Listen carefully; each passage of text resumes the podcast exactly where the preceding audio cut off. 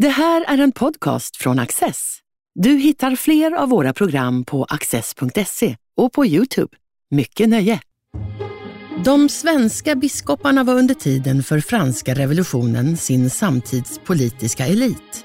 Hur hanterade de revolutionserfarenheterna? Hur påverkade Sverige under revolutionsåren 1789 till 1799? Detta undersöker Magnus Järnkrok, doktorand i historia vid Göteborgs universitet. Magnus Järnkrok, välkommen hit. Tack så mycket. Varför är det intressant att titta på Sverige under franska revolutionen? Eh, jag skulle säga att, eh, nu är jag lite nörd i mitt eget ämne såklart, så jag tycker att allting är intressant med franska revolutionen. Alltså från kärnan och hela vägen, ringarna i vattnet, ut hela vägen.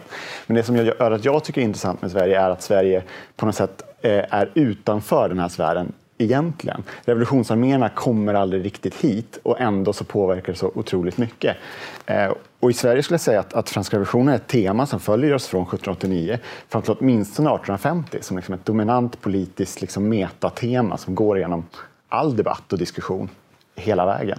Så det, det är eh, ett av de viktigaste eh, idéerna som följer med egentligen i Sveriges demokratiseringsprocess och den, den tidiga begynnande processen innan, vi, innan den kommer igång ordentligt på andra hälften av 1800-talet. Men skeendena kommer ju ändå hit. Alltså, vårt eget kungahus är väl ett resultat av franska ja, revolutionen? Absolut. Eh, vi, vi blir, vi, inget land är opåverkat av det här. Eh, men, men, men, eh, i den klassiska bemärkelsen, den klassiska berättelsen ska jag säga, av Sverige under den här tiden så befinner sig Sverige lite grann utanför. Eh, att egentligen de stora politiska konflikterna står mellan kungen och adeln och det är en konflikt som går hundratals år tillbaka. Och det är egentligen bara den som är intressant. Sen är det genom slumpartade händelser som Karl XIV Johan kommer till den svenska tronen.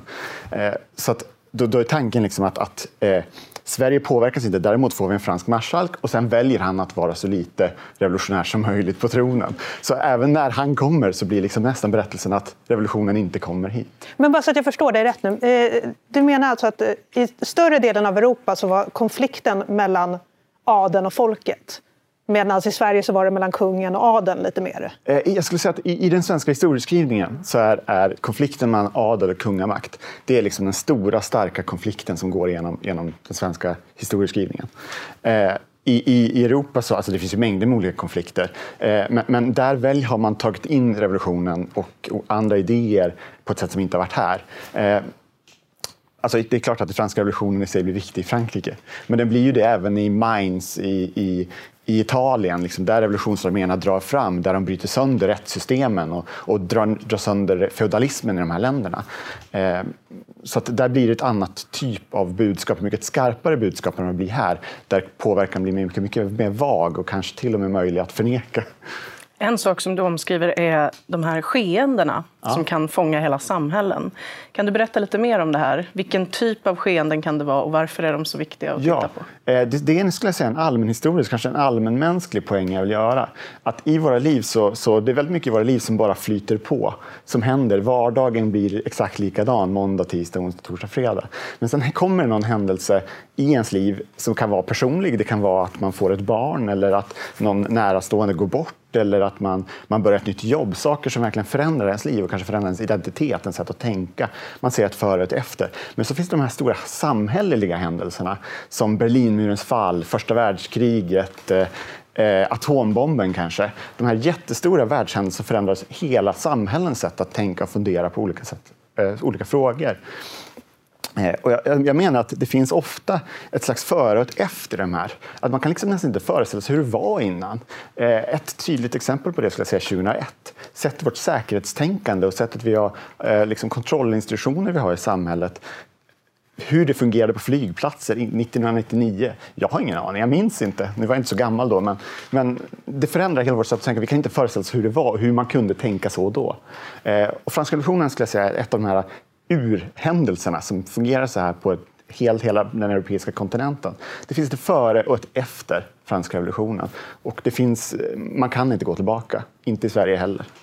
Men så om vi i Sverige var påverkade av det här, eh, vilka frågor är det du hoppas på att kunna besvara med din forskning? Vilka, eh, det jag skulle vilja besvara med min forskning är, är egentligen hur franska revolutionen griper tag i Sverige. Visa att den här gamla berättelsen om att, om att vi befinner oss lite grann utanför och tittar in, att den inte riktigt stämmer. Att, att Sverige är ett av de länder som, som, som omformas i grunden av de här händelserna, trots att de inte faktiskt kommer hit. Eh, inte i direkt bemärkelse. Eh, det är det jag vill visa. Jag vill, jag vill visa också hur, hur eh, jag tittar ju på Svenska kyrkan Eh, och jag vill, jag visa hur de politiska och de religiösa aspekterna av livet flyter samman och griper tag i revolutionshändelserna. Att de form, det blir liksom en, en, en triangel här som liksom påverkar varandra. Och hur vill du ta reda på det här som du vill besvara? Ja, jag, jag närstuderar eh, biskopar och höga tjänstemän i, i Svenska kyrkan. Eh, jag studerar brevväxlingar mellan biskopar och eh, en del tidskrifter som ges ut under den här tidsperioden. Så jag, jag, läser helt enkelt vad de skriver till varandra och försöker hitta de tillfällen då de inte uttalar sig officiellt. För att sig officiellt så kan man inte vara för politisk om man inte är på riksdagen. Men, men men är man privat och skickar brev till varandra eller man ger ut eh, journaler till, till, eh, till sina kollegor så kan det ändå finnas aspekter där, där, där det kommer fram att, att man är väldigt påverkad av revolutionshändelserna. Men den här brevväxlingen du tittar på, då är det framförallt biskop Olof Wallqvists brev som finns bevarade. Hur kommer det sig att de andra är försvunna? Eh, ja, det, det är ju, de har ju legat i privat ägo, så det är ju saker som har rensats ut när människor har dött. Eh, man bränner saker, man, man, eh, det kommer bort, hamnar i något arkiv någonstans, försvinner. Eh, men i det här fallet så är det, är det den senare ärkebiskopen Jakob Axelsson Lindblom som egentligen sparar alla brev han får in.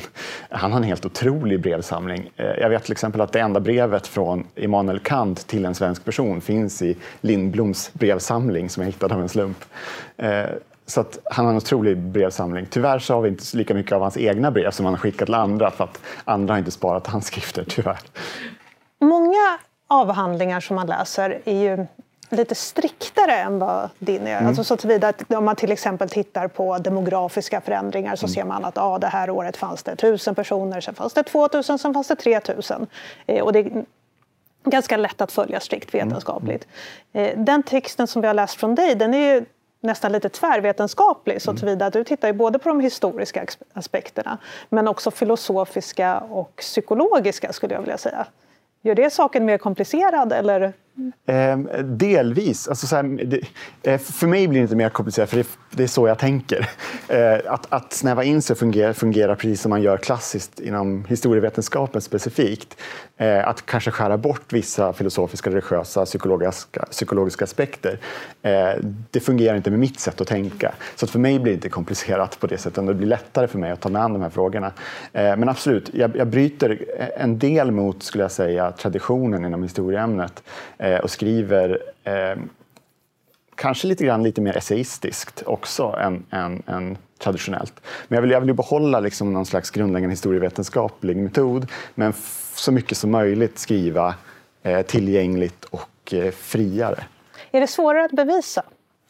Eh, ja, det är klart det blir. Eh, eller det ska jag kanske inte säga. Jag skulle säga så här. Det är svårare att skriva på ett sätt som gör andra historiker övertygade. jag skulle säga att om du tittar på väldigt många av de här strikta historiska resonemangen som förs inom historievetenskapen så vet alla historiker hur lite material vi har kvar. Det finns egentligen väldigt få ämnen där vi har tillräckligt mycket material, tillräckligt mycket data för att genomföra strikta statistiska undersökningar och få korrekta resultat. Eh, jag tror att väldigt många moderna statistiker skulle förfäras över historievetenskaplig forskning. Men, men, men det, det, är delvis ett problem, men det är också liksom någonting vi måste göra. Vi är dömda att lära som historiker. Vi har inte mer och vi kan inte bara, ja men vi kan inte göra strikt statistisk vetenskaplig metod, då struntar vi i det här. Utan vi måste försöka och göra det bästa av det vi kan. Eh, så på ett sätt så skulle jag säga att, att, jag och andra vi befinner oss på lika god vetenskaplig grund, eh, men jag avviker lite mer från traditionen inom, inom mitt ämne. Eh. När du går in på filosofin då är det en hel del Kant och Reiner Vernunft. och är det biskoparnas förtjänst att det blir just Kant? Är det de som har skrivit om honom? Eh, nej, det, det, är ett antal olika aktörer som skriver om det här. Det är till exempel universitetsprofessorn Benjamin Höjer är en av dem som introducerar Kant. Eh, det är en konflikt mellan eh, Kant och Locke. Eh, Niklas Christianin eh, eh, vid Uppsala också eh, och diskuterar de här frågorna. Så att, så att, Kant är någonting som kommer in på flera olika sätt. I de här biskoparnas fall så, så och intresseras även på, mer populärt i, i i Adlersparres läsning för blandade ämnen, i eh, eh, vad heter den då? Litteraturtidning heter den. Där förekommer Kant hela tiden. Han är ju liksom modefilosofen nummer ett och han är ju kanske den viktigaste filosofen sen framåt än i våra dagar kanske. Eh, så att, nej, det är det inte, men de plockar upp honom. Eh, och Lindblom själv, han, har ju, han, han är ju egentligen akademiker från Uppsala. Han halkar in i biskopsämbetet på ett bananskal. Så att, eh, att han är intresserad, det blir inte förvånande alls. Varför är det just eh, biskoparna du tittar på? Jag tittar på dem för att det är en av de allra mest tydliga elitgrupperna i samhället. Eh, biskoparna sitter ju i riksdagen, i prästeståndet. Prästeståndet är det näst finaste av de fyra stånden i riksdagen. Eh, de är självskrivna medlemmar där. Eh, så det är aktörer som har en, en direkt politisk påverkan. Så min tanke är att om jag visar att de här personerna påverkas av de här idéerna då kan jag visa att det har påverkan även på, på svensk politik i stort. Att det här, det här påverkar centrala aktörer. Eh, om jag skulle titta på enskilda präster nere på landsbygden och kolla, kolla vad mycket Kant han skriver, gud vad han är inspirerad, så, så kan jag inte visa att det även kommer hela vägen till Stockholm. Men kan jag visa att det gäller Wallqvist och Lindblom som är centrala aktörer under den här perioden i alla frågor, då kan jag se att, att det här griper tag i, i svensk politik på riktigt. Du beskriver franska revolutionen som en bärande tröskelhändelse. Mm. Kan du berätta lite mer om det och just ordvalet tröskelhändelse? Tröskelhändelse. Eh, jag, jag ser tröskelhändelsen ser jag som lite grann det vi var inne i början. Att, att eh, idén att om man befinner sig i ett rum det kan vara ett rum och så kan det, det kanske finns rosor på bordet, man känner dofterna, eh, man ser tapeterna, man, det kanske kommer in ett särskilt ljus och sen går man in i ett annat rum, man kanske går in i köket. Eh, och så får man en helt annan känsla, man har en helt annat tänk. Man ser kanske det produktiva, det hushållsnära. Man, man förändras i sitt sätt att liksom se sin omgivning. Eh, och lite grann handlar tröskelhändelsen, det är en liknelse som handlar om att man blir helt tagen av det nya och på sätt inte kan, man kan liksom kanske inte se den här avslappnade soffan när man befinner sig i köket och barnen och, och liksom skräpet som finns där. Eh, och samma sätt är det med, med, revolutionen, att revolutionen är lite som en händelse, man kliver över tröskeln. Och då befinner man sig i det här nya rummet och nu är det nya dofter, tapet, eh, dofter, synintryck. Alltså, eh, ens, ens sätt att uppleva världen förändras efter att man har gått över den här händelsen, efter revolutionen. Hur märks det här i brevväxlingen mellan? Eh, det, det, märks på flera sätt. Eh, eh, vart ska man börja? Jo, men till exempel att, att eh, det, finns en, det finns en utpräglad nästan så här domedagskänsla hos de här biskoparna, särskilt hos Wallqvist. Eh, Lindblom är lite mer, lite mer konstruktiv i sitt sätt att hantera det här. Men, men Wallqvist ser nästan att, att liksom nu är allting kört. Eh, Wallqvist är den ledande tillsammans med Carl Gustaf Nordin, den ledande gestalten i prästeståndet. Eh, så han, han, han, har ju väldigt stark politisk påverkan. Men han, han upplever nästan att, att Eh, nu är det kört. Vi kan inte göra någonting. Jag kan inte göra någonting. Jag är maktlös. För att revolutionen kommer att komma till Sverige. Nu har den kommit till världen och då kommer den till Sverige och då kommer jag som biskop att förlora mitt, mitt ämbete. Eh, jag kanske förlorar mer än så, mitt huvud. Eh, och hela samhället kommer att slitas samman. Eh, samhällsbanden kommer att rycka sönder. Eh, han, han, ser liksom domedagen i det här. Eh, och han, han funderar till och med, till och med vart, vart när hans son ska börja på universitetet, då tänker han att ja, men, okay, det är nog bäst att jag skickar min son till Finland, till Åbo, där han hålls borta från liksom, galningarna i Uppsala, kantianerna i Uppsala. Eh, det är ett sätt det påverkar på. Eh, ett annat sätt som jag tycker är kanske mest fascinerande är att han, han rör samman sen, politiska händelser i Sverige och i Frankrike och blandar ihop de här händelserna. Skulle jag säga. Han, han skriver till exempel att, att eh, eh politiska konspirationer i Stockholm, den Armfeldtska konspirationen till exempel, eh, som är egentligen en, en gustaviansk, eh, en, en, en, en, konspiration som är väldigt trogen Gustav III som då är död. Eh, han beskriver det nästan som en jakobinsk revolutionär konspiration. Och vad var det för konspiration? Eh, konspirationen gick ut på att eh, i, i, kortaste version så är det, är det när eh, Reuterholm eh, blir den ledande politiska gestalten i Sverige så rensar han ut sina politiska konkurrenter. Eh, Reuterholm vill eh, transformera landet, åtminstone tillfället, i en, i en lite mer fri, frihetlig, kanske också lite mer aristokratisk riktning eh, än, vad, än den monarkiska. Eh, Medan eh, eh Gustav Maurits Armfelt vill tillbaka till den gustavianska perioden och kungens starka makt. Så det egentligen är det två grupperingar i Stockholm som bråkar om den politiska makten. Men på grund av franska revolutionen så blev det här i Wallqvists huvud något helt annat? Exakt. Då är det jakobiner, då ska de störta kungamakten istället. Och på samma sätt ser han i, i, i Frankrike att det där är det väldigt mycket, man brukar kalla dem för ofrälseståndspersoner. Personer som inte har adelstitlar men heller inte befinner sig på samhällsbotten. Advokater, lägre tjänstemän. Det är de som driver igenom revolutionen på riktigt. Men i Wallqvists ögon så är det istället aristokraterna som, som lurar folkmassan att störta kungen. Så han tar egentligen den här gamla svenska konflikten mellan adel och kungamakt och tolkar in den i Frankrike. Och tar den franska konflikten med jakobiner som störtar kungamakten och tolkar in den i Stockholm. Så han liksom drar ihop de här till en och samma berättelse på något sätt. Eh, och, och det där sättet att tolka samtiden på går ju inte att göra innan franska revolutionen. Eh, Lyckas han skapa oro i samhället genom det här? Jag skulle säga att det finns en oro eh, brett och bredare än, än en, Wall, en Wallqvist. Eh, vid hovet är de extremt oroliga. Eh, och det finns belagt i äldre forskning att, att de ser jakobiner överallt. Eh, Svenska akademin läggs ju ner tillfälligt för att de tror att, att ständiga sekreteraren är jakobin. Eh, så att, så att det, det, där är det väldigt starkt. Och sen försvinner det här långsamt. Eh, när man inser att det kommer ingen revolution. men, men, i hovet är det väldigt brett. Eh, och, det, och, i större, stora delar av samhället så är det ganska oroligt. Eh, i, I Lund är det studentupplopp. Eh, det finns upplopp i Stockholm. Vi 1792, eh, 93, nej i början av, av 93, tror jag i mars 93, så är det det så kallade Ebelska upploppet som egentligen inte har särskilt mycket med revolutionen att göra utan det blir bara ett upplopp. Men då blir det ju såklart i, i deras huvud ett jakobinskt upplopp.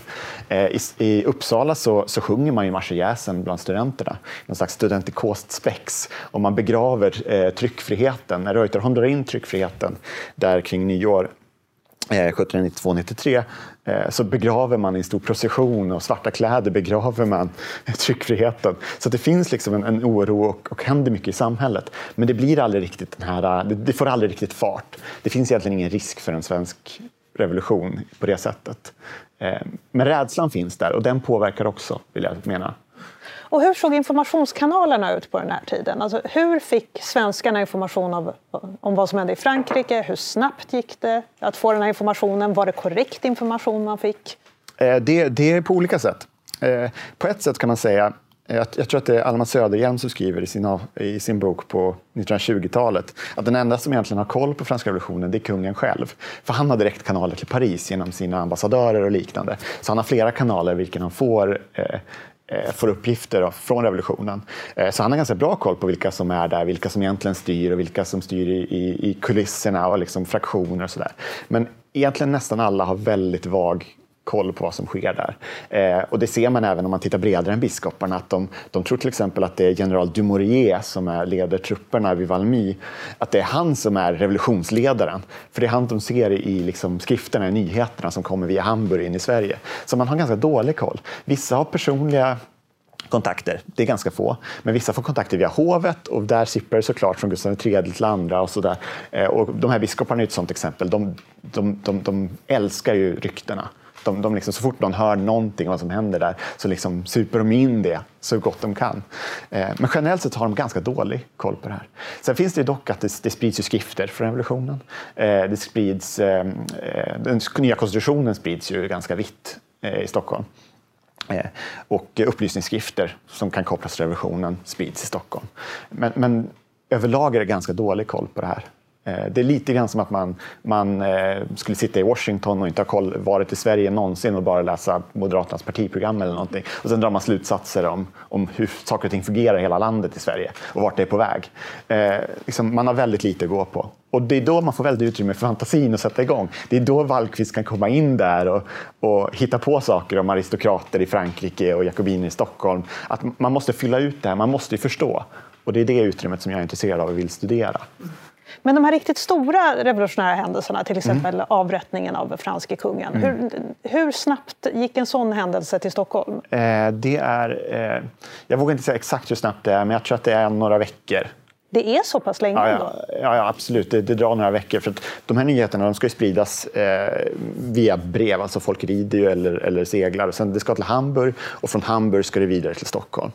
Eh, så det tar, det tar lite tid för de här budskapen att gå fram. Så att man kan se eh, Eh, det är lite roligt, man kan läsa brev till exempel om, om händelseförloppet i Frankrike där, där eh, Wallqvist skriver att, att han, han undrar hur det går med kungen och så vet man själv att kungen är redan död vid det tillfället sedan någon vecka tillbaka. Så att, de har inte riktigt, de har inte dagsfärska. Men minns jag fel då? Att jag hade för mig att Axel von Fersen fortfarande var kvar i Frankrike när kungafamiljen avrättades. Eller var han ute då? Jag tycker att han måste ha varit en informationskanal. Han är en av, en av Gustav IIIs främsta informationskanaler, absolut. Eh, exakt var han befinner sig vid olika tillfällen. Han befinner sig vid några tillfällen i Belgien, han befinner sig i Frankrike. Han rör sig däremellan och sen befinner han sig ute på kontinenten och sen kommer han tillbaka till Sverige eh, efter att drottningen blir avrättad. Eh, så han är en av de främsta kommunikationskanalerna. Eh, Erik Magnus Stell von Holstein är en till sån här kanal som han har. Eh, så att han har, det finns flera kanaler, men, men, det tar ju flera veckor ändå för deras brev att komma fram. Eh, men de meddelar kungen vad det är som pågår och vem, vem som är vem och vad som är vad. Och, och kungen är väldigt intresserad. Han intrigerar vid det här tillfället. Han, han håller på att förbereda, eh, innan Gustav III dör, så håller han ju på att förbereda en svensk invasion av Frankrike eh, och störta liksom, eh, republikaner revolutionärerna. Han försöker övertyga monarker över hela kontinenten att vi ska göra det här. Och de är inte intresserade och Gustav III har inte pengar. Så att det är faktiskt så att när Gustav III dör, så två veckor senare, tre veckor senare, så förklarar Frankrike istället krig mot Österrike. Så att ett kontrafaktiskt scenario så skulle Gustav III kunna befinna sig i krig med Frankrike om han hade levt en månad till. Eh, så att det är historiens slumper. Du skriver om hur revolutionserfarenheten hakade sig fast i människors kunskapssystem och hur människor påverkas rent kroppsligt av det här. Mm. Kan du berätta lite mer om det? Eh, I kunskapssystemen så menar jag just det här att, att eh, människors uppfattning om världen eh, påverkas av revolutionshändelserna. Eh, och deras kunskaper som egentligen inte direkt är eh, revolutionära eller, eller liksom en del av den här politiska händelseförloppet blir till ett sånt. Eh, ett, en sån uppdelning är, är den Wallqvist gör mellan filologer och filosofer.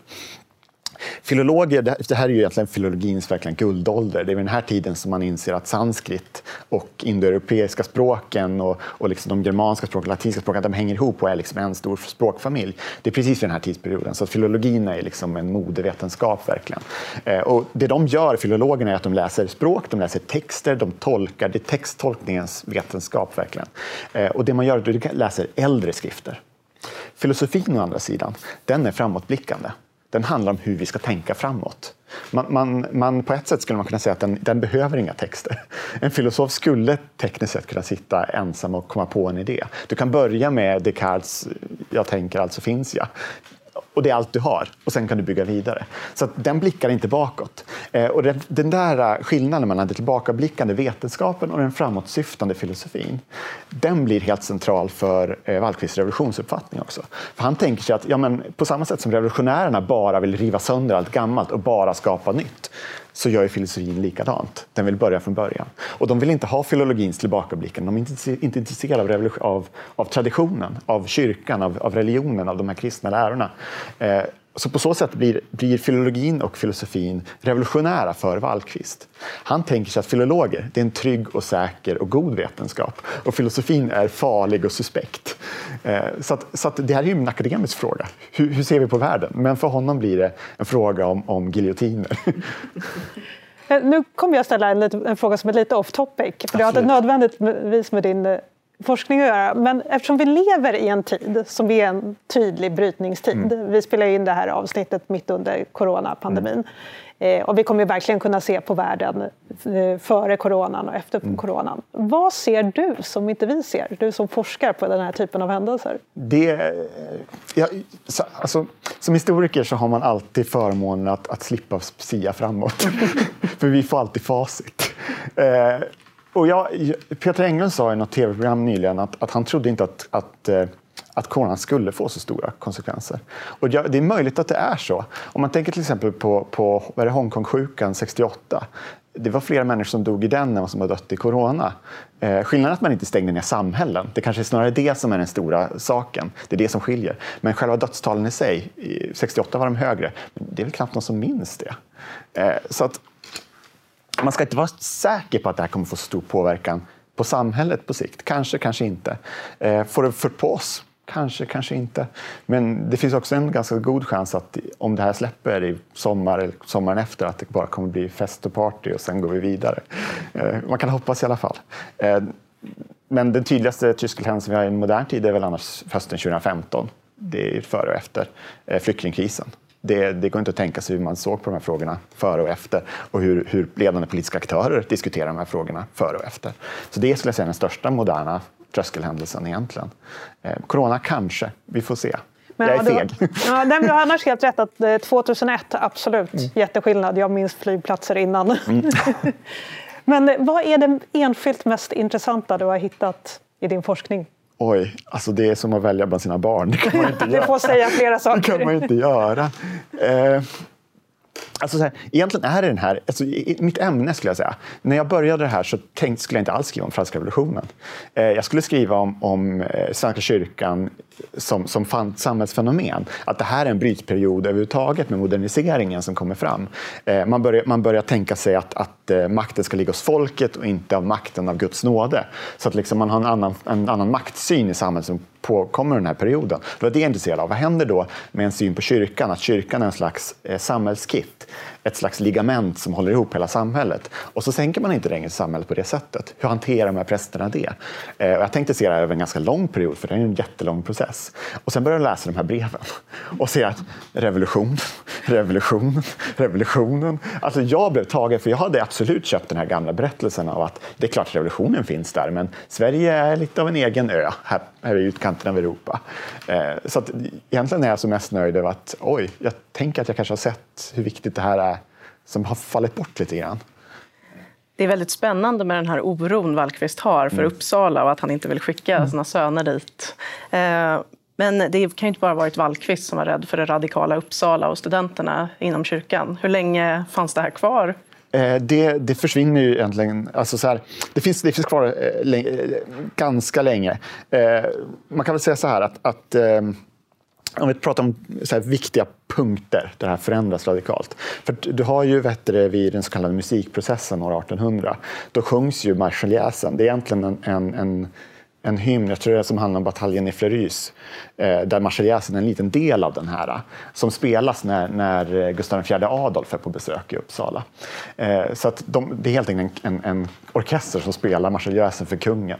Det här slutar ju med att, att eh, flera docenter och liknande vid universitetet blir utkastade, eh, som har fått, fått det här till stånd. Eh, så det är år 1800, då vet vi att det finns grupper knutna till till exempel den här Benjamin Höjer pratade om tidigare, kantian, eh, som, som drar in de här frågorna väldigt mycket. Eh, men från början av 1800-talet så är det en, en, eh, en, ett, eh, ett idéskifte. Den tyska romantiken kommer in. Eh, så, så när, när, när, den generationen kommer in så, så finns det inte liksom den här radikala Uppsala på det sättet. Det radikala Uppsala blir ett konservativt Uppsala på ganska kort tid. Och är ännu. ännu kanske. Men när, när Geijer faller till liberalismen 1838 så klagas det just på att eh, Uppsala har blivit ett aftonbladensiskt ormbo. säger de. Alla vill bara läsa liberala idéer. Värsta förolämpningen man kan få. Och med ja. det måste vi tyvärr avsluta för ja. tiden springer ifrån oss. Magnus, stort tack för att du kom hit. Tack så mycket för att vi fick komma hit. Vi har fått lära oss att Sverige, den lilla avkroken uppe i Norden, påverkades mycket mer av den franska revolutionen än vad vi trodde innan. Tack för att ni har tittat. Du har just lyssnat på en podcast från Access. Du vet väl att vi också är en tv-kanal och tidning? Teckna en prenumeration idag på access.se.